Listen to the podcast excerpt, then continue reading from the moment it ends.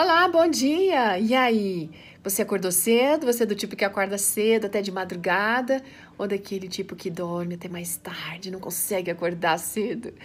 Hoje nossa meditação é escrita pela Sabrina Teles, ela que gosta de dedicar ao Ministério Infantil, acompanha o Ministério da Música, ela fala que o maior sonho dela é ir para o céu e estar sempre perto dos seus queridos. E ela conta que se lembra muito de ter visto uma foto de quando era criança que nunca saiu da mente dela. Olha, naquele retrato antigo, ela via sua mãe sentada à mesa da cozinha escrevendo assim, cheia de papéis em volta dela. Era bem cedo e a mãe estava estudando, tá? E a expressão da mãe era de muita concentração.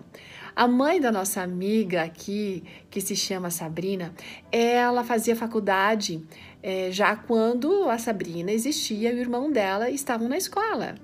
Ela tinha quatro anos e o irmão tinha 12. E a mãe, gente, que se desdobrava para conseguir realizar todas as atividades de casa como esposa, né, como mãe, além das atividades da igreja, como professor das crianças e diretora do Clube dos Bravadores. Bom, quando pequena, a, a nossa amiga disse que ela não tinha muito entendido por que essa questão dos adultos acordarem cedo para fazer coisas, né?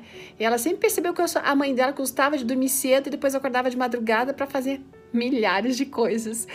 Depois de alguns anos, ela começou a entender melhor o significado de estar acordada nas madrugadas. Ela confessa, gente, que nem sempre consegue madrugar, mas ela tem pedido a Deus que ajude. Porque é nas madrugadas que ela pode conversar com Deus em silêncio.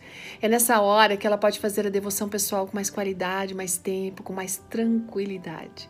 Ela pode até mesmo escrever essa meditação Sabe o que? Ao som de passarinhos que estavam cantando em bando ali perto.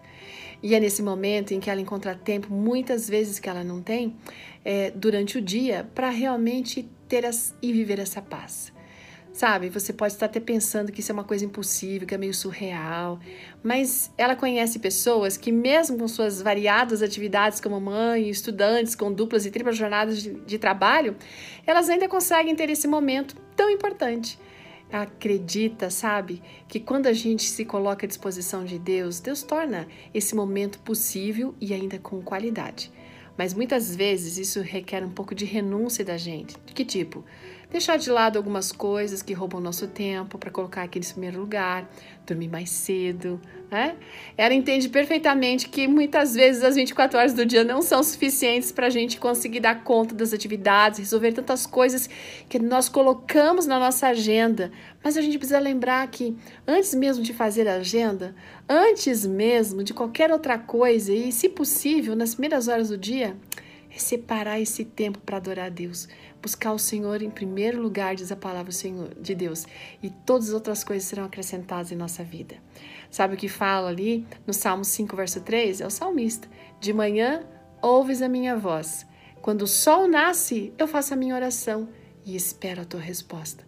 Olha, coisas incríveis podem acontecer na nossa vida quando a gente tirar esse tempo para estar na presença de Deus bem cedinho, falar com Ele e ouvir a sua voz.